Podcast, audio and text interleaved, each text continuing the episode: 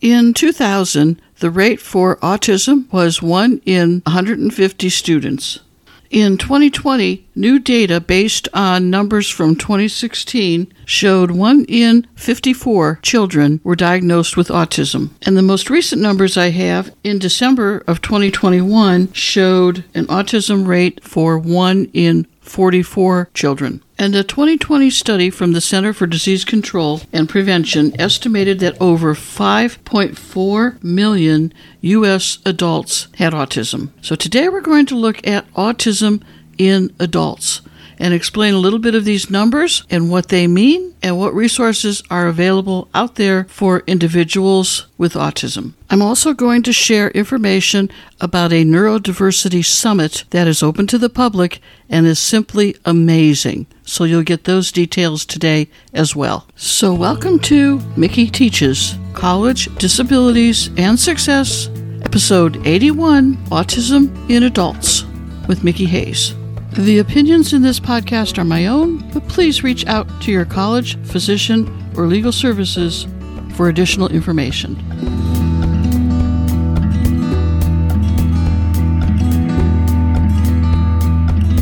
Historically, autism was a children's disorder, and most of the resources and data and support centered on supporting children.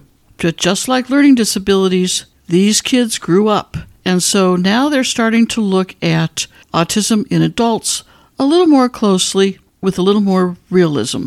According to an article from Disability Scoop magazine called Once Largely Overlooked Adults with Autism Gains Visibility by Shaun Heasley, that was written in August 26, 2022, a new study found advocacy group websites are increasingly depicting or at least mentioning adults with autism. And the news media, television, books, and news coverage, adults with autism are becoming more present and visible. Researchers analyzed 49 Autism Society chapters across the country, as well as 16 other autism organizations, and they looked at movies, television shows, and fiction books featuring characters with autism. And what they noticed was since 2011 that there was a fourfold increase in the use of photos of adults with autism on advocacy group websites, and that 80% of these sites now at least include mentions of the needs of adults. Television and movie characters with autism depicted as children decreased from 68% in 2011 to 58% more recently. So the numbers are going down, depicting simply children with autism and bringing a little more into balance adults with autism. They did notice, interestingly though, that 81% of those characters with autism in literature still tend to be children with autism. Disability Scoop magazine in May of 2020 also had another article that I'd like to point out called CDC Researchers Over 5 Million U.S. Adults Have Autism by Michelle Diament. Now, this article actually gives us some numbers. They claim 1 in 45 adults over the age of 18 are on the spectrum, which comes up to 5.4 million people in the United States with autism. So, what the CDC did is they estimated the adult numbers by adjusting the children's numbers to account for mortality as people age and cross reference the figures with census data for the population of each state. So they have it broken down. If you go to this article, you'll see that it is broken down by state with the percentages for each state listed. So the highest percentage was 2.42 in Massachusetts, and the lowest was 1.97 in Louisiana. And obviously, the states with higher populations have higher numbers. They also found that the rate for autism in men was much higher than it is for women. Of the 5.4 million adults, only a million of them are female. What the CDC is trying to do is they're trying to fill in a data gap and they're using the statistics from the children's research in order to determine logically what the number of adults are with autism. And the main point that Matt Maenner, an epidemiologist with the CDC, says that at least now you have a starting point. And that's what they were looking for. They needed to have a starting point based on the research in order to start counting adults with autism. It's important to start counting adults with autism for the simple reason that if you have numbers to deal with, then you can anticipate future needs and understand what those needs are right now today. But if you go to this article, it has the data from each of the states listed in the article. So, if you're wondering if you might be on the spectrum and you were never picked up as a kid, there are some signs of autism in adults. And according to the National Health Service NHS website in the UK, there are several signs, main signs, of autism in adults. So, common signs might be finding it hard to understand what others are thinking or feeling, getting very anxious about social situations, finding it hard to make friends or preferring to be on your own, seeming blunt, rude, or not interested in others without meaning to, finding it hard to say how you feel, taking things very literally. For example, you may not understand sarcasm or phrases like break a leg, and having the same routine every day and getting very anxious if it changes. Now, there are other signs as well. Not understanding the social rules when you're talking to people, avoiding eye contact, getting too close to people, or getting very upset if someone touches or gets too close to you. In other words, a struggle to judge personal space. Noticing small details, patterns, smells, or sounds that others do not. And I thought I found this one interesting because when I was listening at one point to Dr. Temple Grandin, that was one of the comments that she made. As she's scanning a scenario where they're at, she made a comment about something, and she said that's something a person with autism would pick up on. A neurotypical person may miss it completely. So there's that attention to those very small details and liking to plan things thoroughly before doing them. Now remember, this is not a diagnosis. This is not a list, a shopping list where you should diagnose yourself.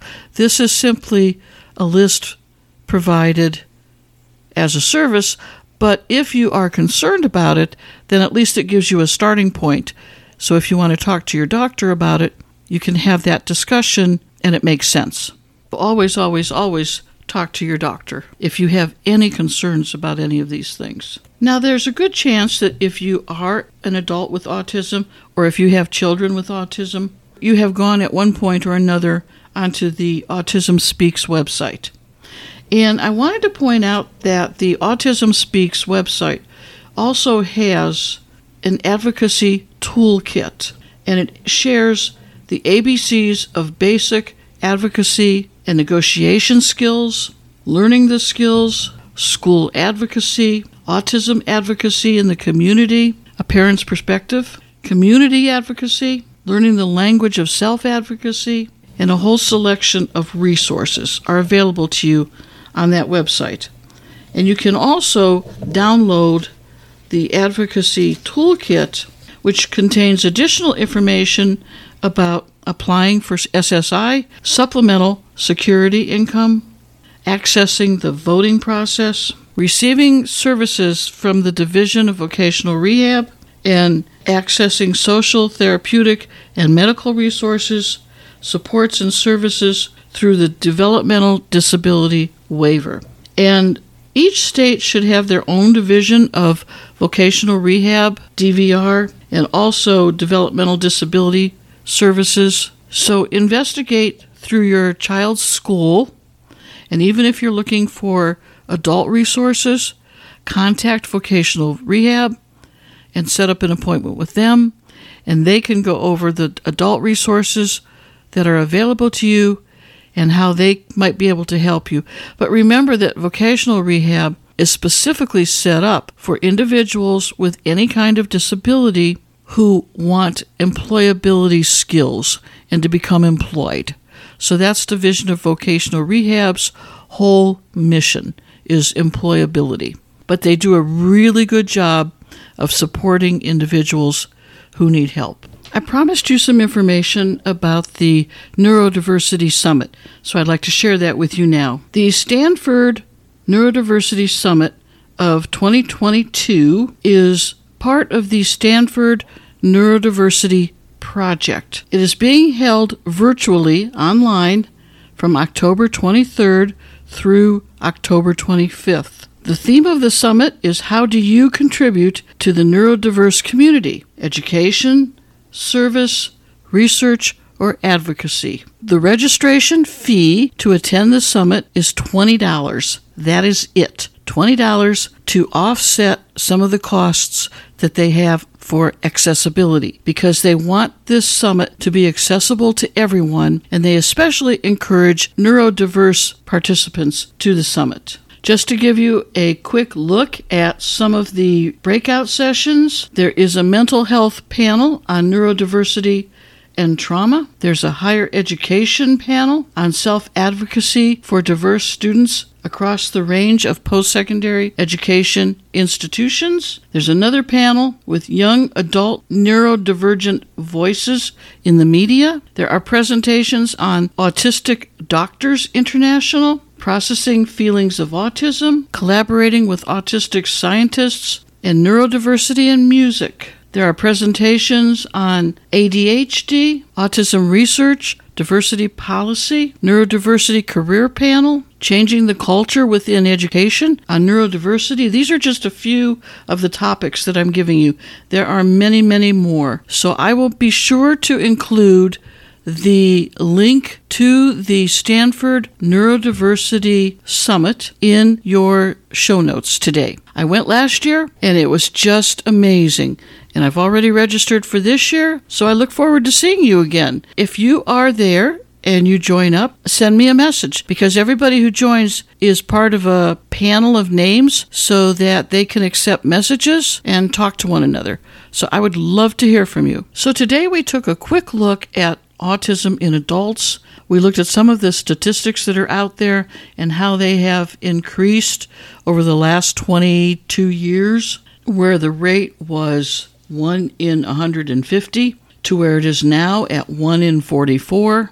The reasons for the increase in the rate could be varied. It could be a combination of better recognition, better definitions, better counting, clearer guidelines supporting individuals on the spectrum. And it could be another reason that it's suddenly being increased to genetic or environmental or medical reasons. It's hard to say. But the reality is the numbers are increasing. Remember also that your child or you as an adult with autism can easily get accommodations at your colleges. You need to talk to disability services there and find out exactly what kind of documentation they want and diagnosis they need and how they can help you with your accommodations, but it is definitely worth a conversation. They may even be able to tell you how you can get a diagnosis if you're not sure. So do talk to disability services and find out if they can help you. I've also noticed that colleges are becoming more user friendly in terms of support for individuals with autism, support groups where those individuals can meet. The problem at college is there's a fine line between publicly making these organizations and meetings available and protecting your right to privacy. So colleges are very cautious about how they do that kind of support. But do talk to your college disability services because they may have something that you can follow up on if you wish to. All of the links to this podcast will be in today's show notes, all of the articles that I used to show how autism in adults is becoming more recognized and more information is becoming available for adults on the autism websites. There are a lot of resources out there. Take advantage of that. And if you have any questions or you would like me to address any issues on autism or any other topics, please don't hesitate to send me an email. My email address is mickeyteaches at gmail.com and my website is mickeyteaches.com. In the meantime, I hope you found today's podcast worthwhile, a little bit of insight into understanding adults with autism, and I hope it makes a difference for you. Have a great rest of the day, and we will talk again soon.